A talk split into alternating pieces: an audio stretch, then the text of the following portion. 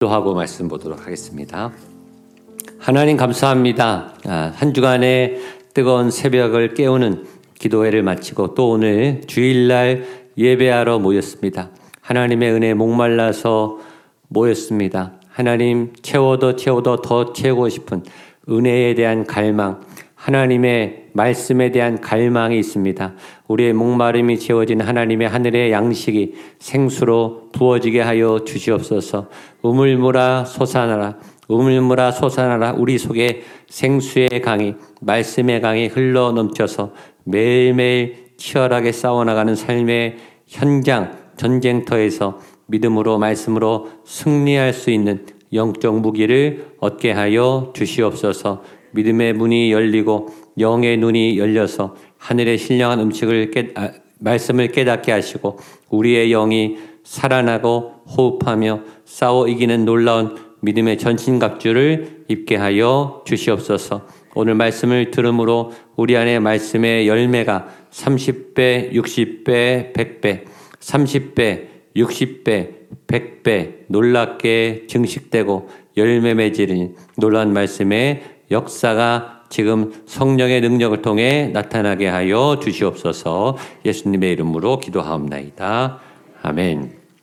지난주부터 제가 요한복음 말씀, 복음서 말씀을 보는 것이 얼마나 큰 은혜인지 어, 오늘 요한복음 1장 두 번째 시간에는 어, 이 서두에 예, 바로 축복과 권세가 나옵니다. 오늘 어, 주제 말씀의 주제이면서 말씀의 제목이 하나님의 자녀됨의 권세, 하나님의 자녀됨의 권세와 축복, 하나님의 자녀되는 것 자체가 권세이고 복이다. 예, 요한복음이 시작하면서 여러분에게 복이 있음을, 권세와 능력이 있음을 선포합니다. 예수님을 믿으면 굉장히 다양한 복이 주어지는데 그 중에서도 으뜸이 자녀됨의 권세예요. 하나님의 자녀가 된다는 권세. 이 권세가 도대체 뭔지 오늘 성경에 써 있고 이 권세를 아는 게 중요한 게 아니라 이 권세가 여러분에게 이미 있고 누리시는 거예요.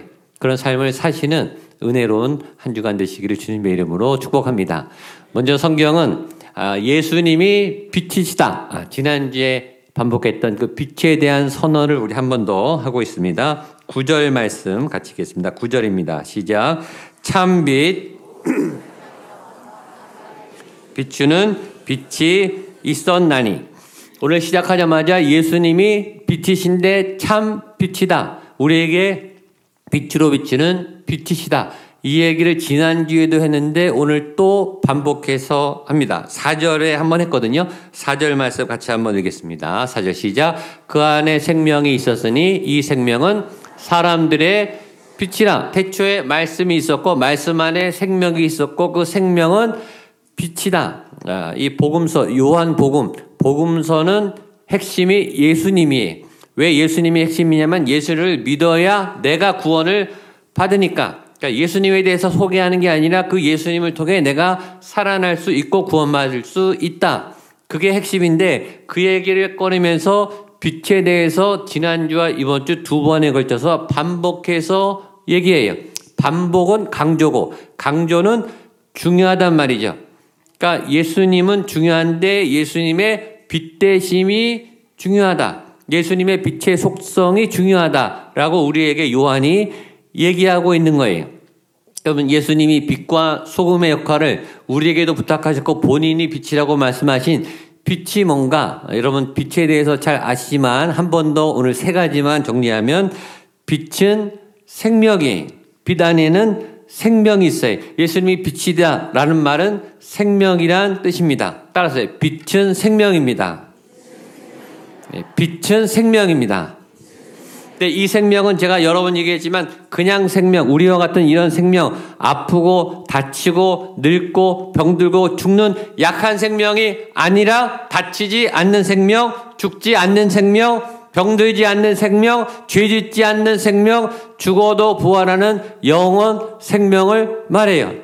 태초에 하나님이 빛이 있으라 라고 말할 때 온 우주 공간에 지구에 있는 모든 생명체의 생명의 기운, 이것이 빛이에요. 이 생명의 속성은 원래 영원한 생명이 죽지 않고 죄짓지 않는 생명이에요. 죄를 이기는 생명. 그러니까 그 생명이신 빛 대신 예수님을 우리가 믿으면 그 생명이 우리에게 들어오는 거죠.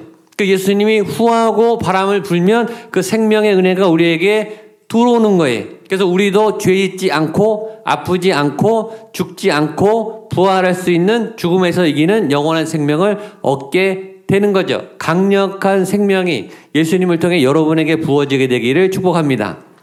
두 번째 빛은 파워의 파워, 에너지, 힘. 예, 이 지금 현대 과학자들이 이 태양으로부터니 태양의 이 에너지를 어떻게 아, 유해하지 않게 쓸 수 있는가 연구하고 있죠. 어마어마한 이 에너지를 어떻게 쓸 것인가. 이 힘, 힘은 어떤 것의 동력, 뭔가를 움직이고 하게 하는 어떤 에너지 소스를 힘이라고 말하지. 죄인들을 죄를 지 우리가 죄를 지는 이유는 죄를 이길 힘이 없기 때문이 힘이 없으니까 거기에 굴복해서 알지만 끌려 다니는 거죠.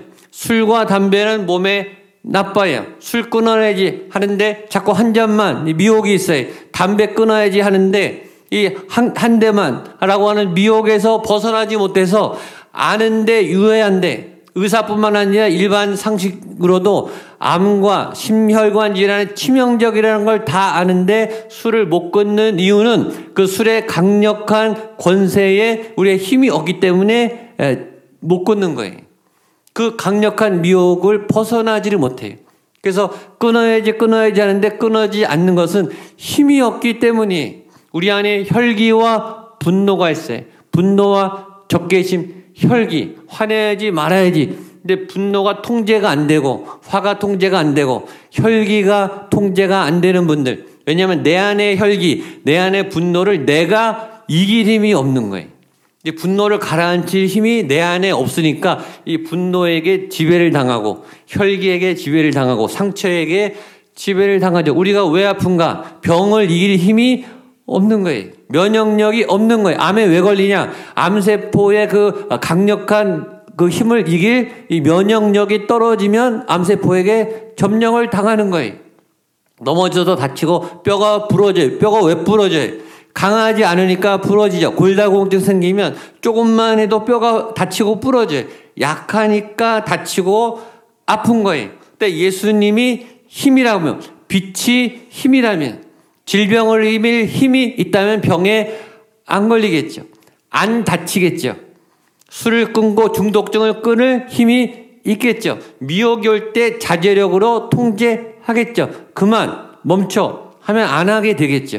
그런 힘이 필요한 거예요. 근데 예수님이 빛이시란 말은 그런 에너지가 생기게 된다. 제가 목회가 거의 지금 30년째 하는데 예수 믿자마자 바로 술 끊은 분, 예수 믿자마자 성령 세례 받자마자 담배가 딱 끊어지면 제가 수없이 봤어요. 아무리 노력하고 안 되던 일들이 예수 믿으면 힘이 생기니까 딱 통제가 되는 거예요. 불가능한 게 아니. 그 강력한 예수님의 힘이 여러분에게 부어지게 되기를 축복합니다. 세 번째 빛의 특징 우리가 잘 아는 건 비추는 거죠. 보여요. 드러나요. 죄인의 특징 어두운 데 좋아해. 죄는 주로 몰래 해요. 안 들키게 해요. 이 죄의 특징이 들키는 거를 두려워해요. 죄인들은 자꾸 감춰요. 가리고 상처 많은 사람, 이 마음에 이 여러 어려움이 많은 사람들은 자꾸 가리면서 포장을 자꾸 해요. 현대인들이 상처가 많으니까 자꾸 포장을 해요. 그래서 이 겉모습이 화려해져 화장이 세지고 인테리어가 세지고 보여지는 그럴듯하게 보이려고 자꾸 한단 말이죠. 자꾸 보여지는 것에 에너지를 쓰고 돈을 쓰고 시간을 많이 써요. 제가 몇 년 전에 한 목사님에게 들은 이 설교가 자꾸 잊혀지지 않아요. 오죽 자기에게 자신이 없으면 차자랑을 하냐? 너에게 그렇게 자신이 없냐? 그렇게 자신이 없으면 아, 할게 없어서 집 자랑을 하냐? 어떻게 옷 자랑을 하고 신발 자랑을 하고 시계 자랑을 하냐? 당신이 명품이면 되지 않냐? 당신이 당당하면 뭐가 부끄럽냐? 사람이 명품이 돼야지 왜 다른 걸 걸치려고 하느냐? 그런데 우리들은 가릴 게 많고 부끄러운 게 많은데 예수님이 비치면 다 비춰져요. 다 드러나요. 내가 아무리 숨겨도 이게 드러나는데 이게 예수님이 우리를 수치를 주고 드러내서 망신을 주지 않고 드러낸 다음에 그걸 치유하시죠. 예, 상처를 고쳐줘서 은혜 받은 분들이 가끔 간증할 때 내가 과거에 내가 망나니 같이 살았습니다. 내가 방탕하게 살았습니다. 나 탕자입니다. 나 잘못도 많이 했습니다.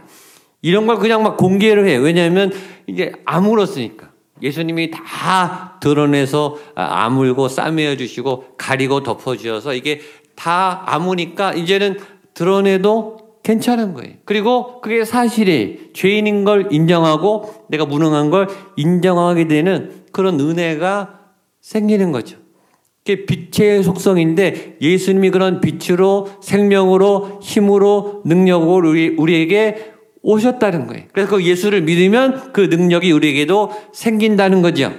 그런데 두 번째 그 빛이 왔는데도 불구하고 사람들이 그 빛을 그 생명과 그 기회를 거부했다. 거절했다, 도망갔다 라고 말하고 있습니다. 우리 10절과 11절 말씀 보겠습니다. 10절, 11절 시작. 그가 세상에 계셨으며 말미암아 지은 바 되었으되 세상이 그를 알지 못하였고 자기 땅에 오매 자기 백성이 영접하지 아니하였으나 그 예수님을 잡으면 사는데 치료가 일어나는데 삶의 문이 열리고 이 부끄러운 게 다 회복됨에도 불구하고 빛이 왔는데 오히려 그 어둠에 있는 사람들은 빛 가운데 나오지 않고 영접하지 않았으나 거부했으나 반항하고 저항했다.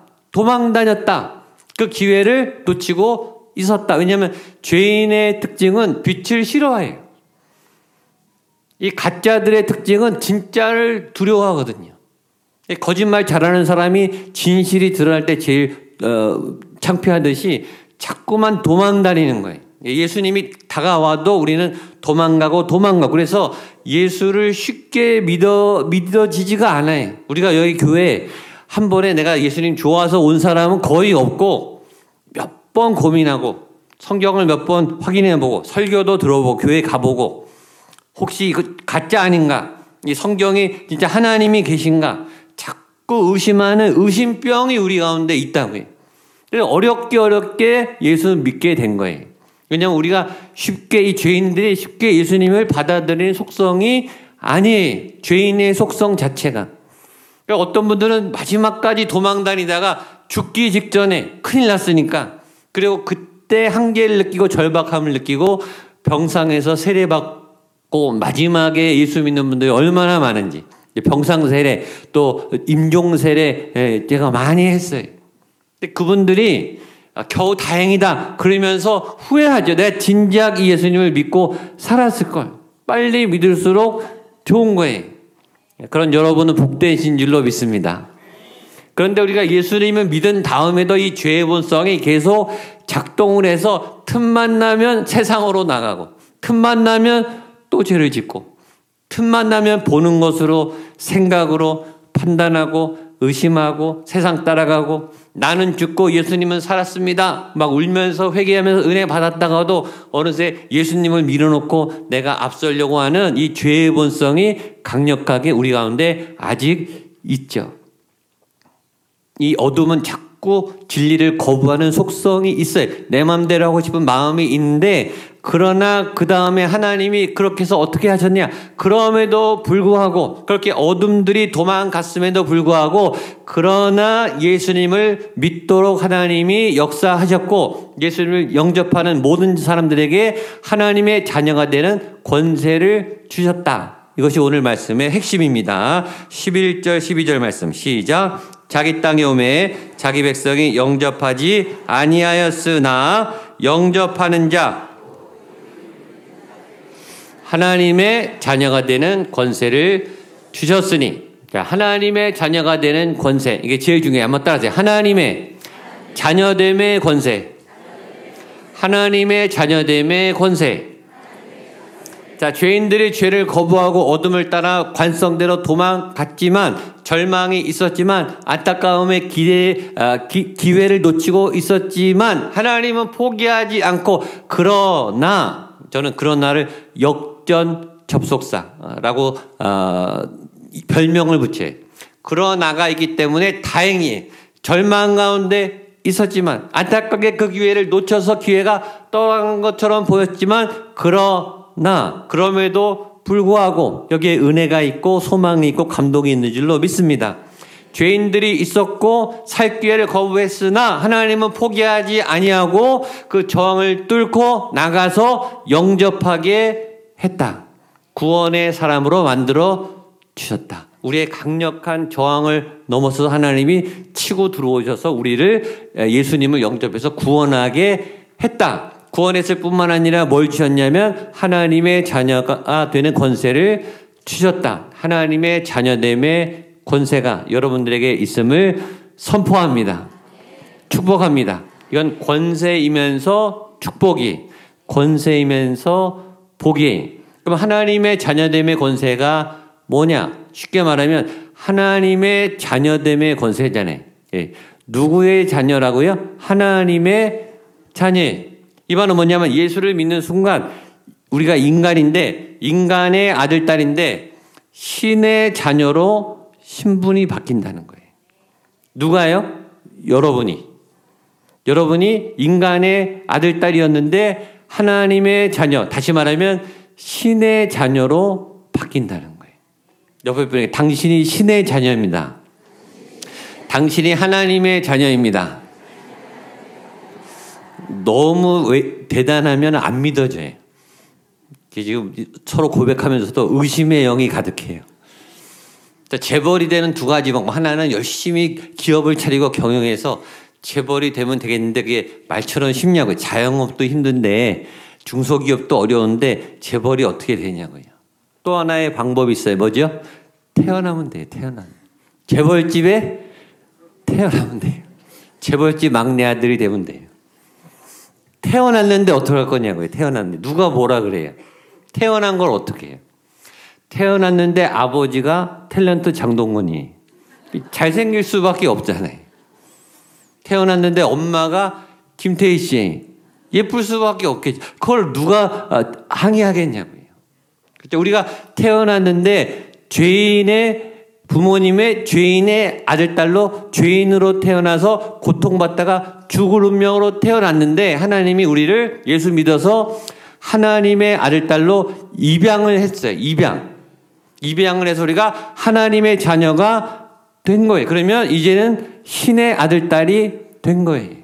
그 말이에요. 그래서 신의 능력, 신의 재산, 신의 나라, 신의 영생, 죽지 않, 신이 죽지 않잖아요. 그러니까 여러분에게 영생이 주어지는 권세가 주어졌다. 이게 자녀됨의 권세예요. 다섯 가지를 얘기할 겁니다. 첫 번째 자녀됨의 권세. 우리가 하나님의 자녀가 됐다는 말은 첫 번째 상속권이 주어졌다는 거예요.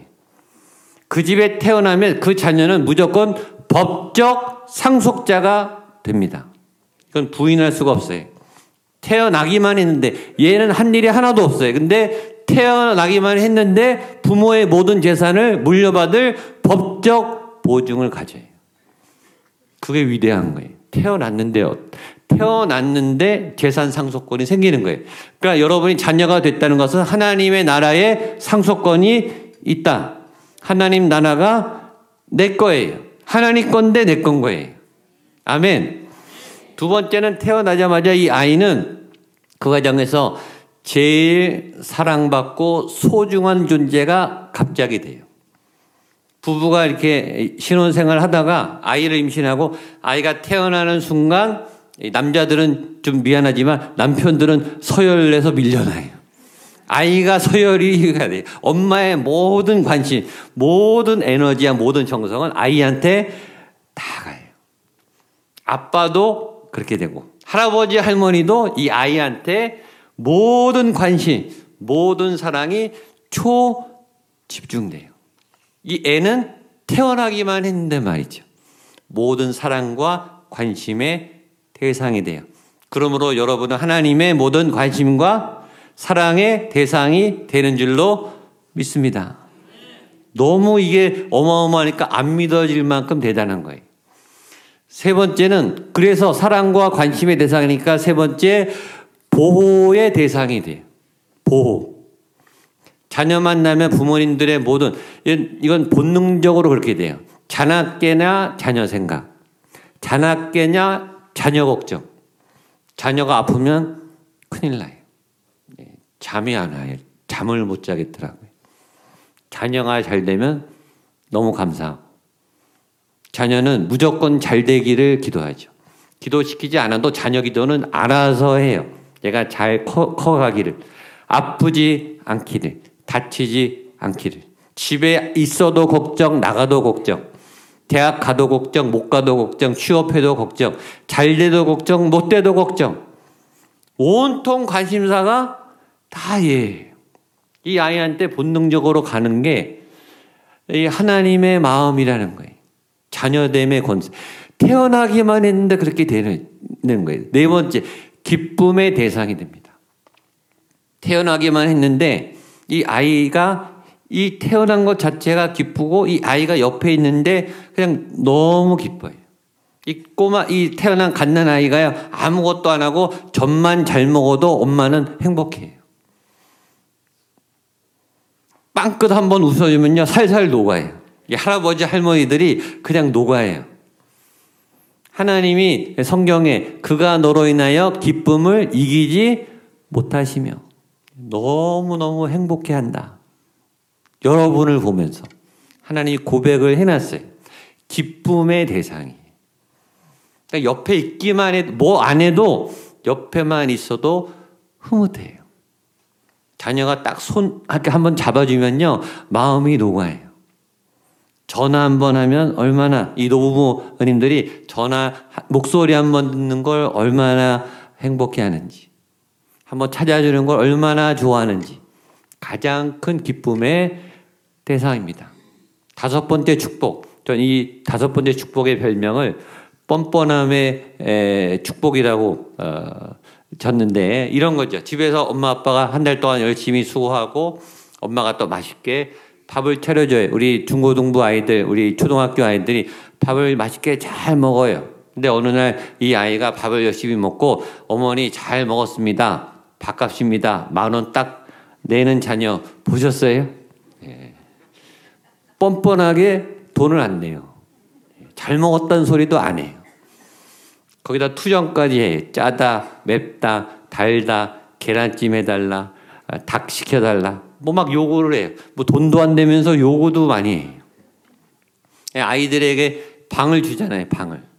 예, 오늘 고등부, 고등학생 아이가 어머니 한 달 동안 잘 살았습니다. 월세 받으세요. 이 월세 내는 자녀 있습니까? 뻔뻔해요. 그러면서 할 것도 다 해요. 용돈 달라, 옷 사달라, 학비 달라.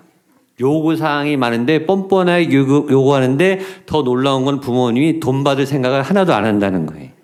그리고 다 해줍니다. 그것이 자녀됨의 축복이에요. 그리고 하나님 앞에 요구할 수 있죠. 아버지니까. 그래서 강구하죠. 기도하죠. 여러분 자녀답게 사시기를 축복합니다. 죄인처럼 눈치 보며 위축되며 살지 마시고 내가 하나님의 자녀입니다. 내가 신의 아들입니다. 신의 딸입니다. 하나님이 내 아버지입니다. 내 나라가 하나님의 나라입니다. 당당하게 사는 하나님의 자녀됨의 권세를 누리시기를 축복합니다. 마태복음 4장과 마가 아, 이 누가복음 4장에 보면 예수님의 시험장이 나와요. 사탄이 와서 시험을 하는데 세 가지 시험을 합니다. 예수님이 40일 동안 금식을 하셨어요. 그러니까 40일 동안 굶었으니까 배가 고프신데 첫 번째 시험이 너가 배가 고프니 돌을 떡이 되게 만들어 봐라. 그래서 사람들이 놀라서 네가 하나님의 아들인 것이라고 인정해 줄 거 아니냐? 한번 기적을 일으켜 봐라. 첫 번째 시험, 두 번째 시험은 천하 만국을 보여주면서 네가 나한테 절하면 내가 세상에 있는 모든 권세와 영광을 너에게 줄게. 네가 하나님의 아들이니까 세상의 영광과 권세를 가져야 될 거 아니냐? 내게 절해라.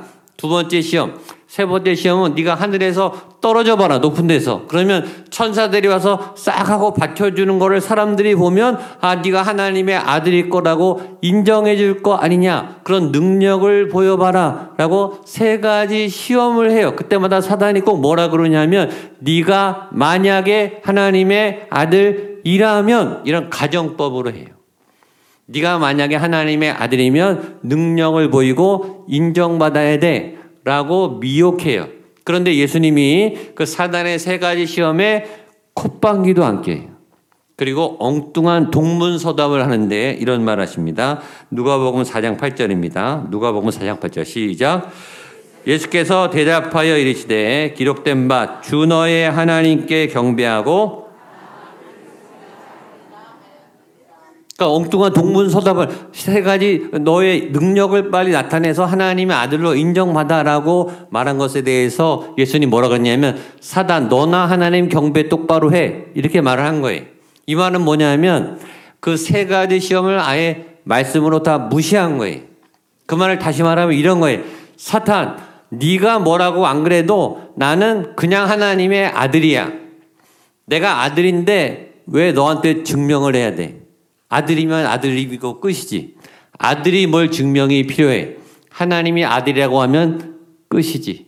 내가 왜 굳이 사람이나 사단에게 아들인 것을 굳이 증명해야 돼? 나 증명 안 해. 나는 아들 맞아.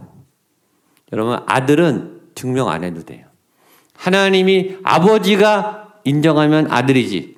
아버지가 인정하면 딸이지. 그리고 아들, 딸에게 하나님의 당당한 권세가 있는 거지. 뭘 굳이 증명을 하겠습니까?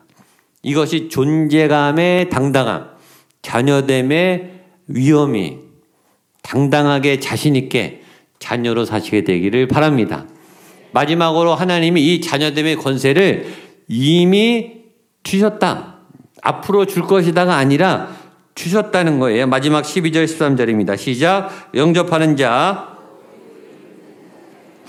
하나님의 자녀가 되는 이는 혈통으로나 육정으로나 사람의 뜻으로 나지 아니하고 오직 하나님께로부터 난 자들이니라 이미 났어요. 이미 됐어요. 영접하는 자 곧 그 이름을 믿는 자들에게 하나님의 자녀가 되는 권세를 주셨으니 과거 이미 주어졌어요.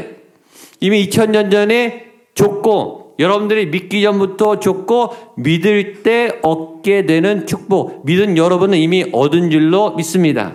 앞으로 얻게 될 거야, 죽어서 얻게 될 거야가 아니라 이미 여러분 안에 있어요. 상속권, 하나님의 나라가 상속되었고 예수님의 이름으로 귀신과 질병과 저주를 쫓아낼 힘이 있고 죽은 다음에도 영생을 누릴 신의 생명을 가졌어요, 이미. 가진 자답게 누리시고 사시면 돼요. 근데 왜 못 쓰냐? 안 써봐서 어색해서 그래. 내 써본 적이 없어요. 그냥 죽어서 천국 가는 줄 아는데 그게 아니라 지금 당당하게 이 권세와 축복을 누리고 사용할 수 있습니다. 이미 주어졌습니다. 이미 여러분 안에 있습니다. 하나님의 자녀가 되었습니다. 이 권세와 축복을 누리는 여러분 되시기를 축복합니다. 기도하시겠습니다. 하나님 아버지 우리를 자녀 삼아 주시고 우리가 거부했으나 그럼에도 불구하고 영접하는 자들에게 하나님의 자녀가 되는 권세와 복을 주심을 믿습니다. 이 권세를 누리며 이 복을 누리며 살아가는 우리 모두가 되게 하여 주시옵소서. 예수님의 이름으로 기도하옵나이다. 아멘. 다 같이 일어나셔서 약할 때 강함 대신에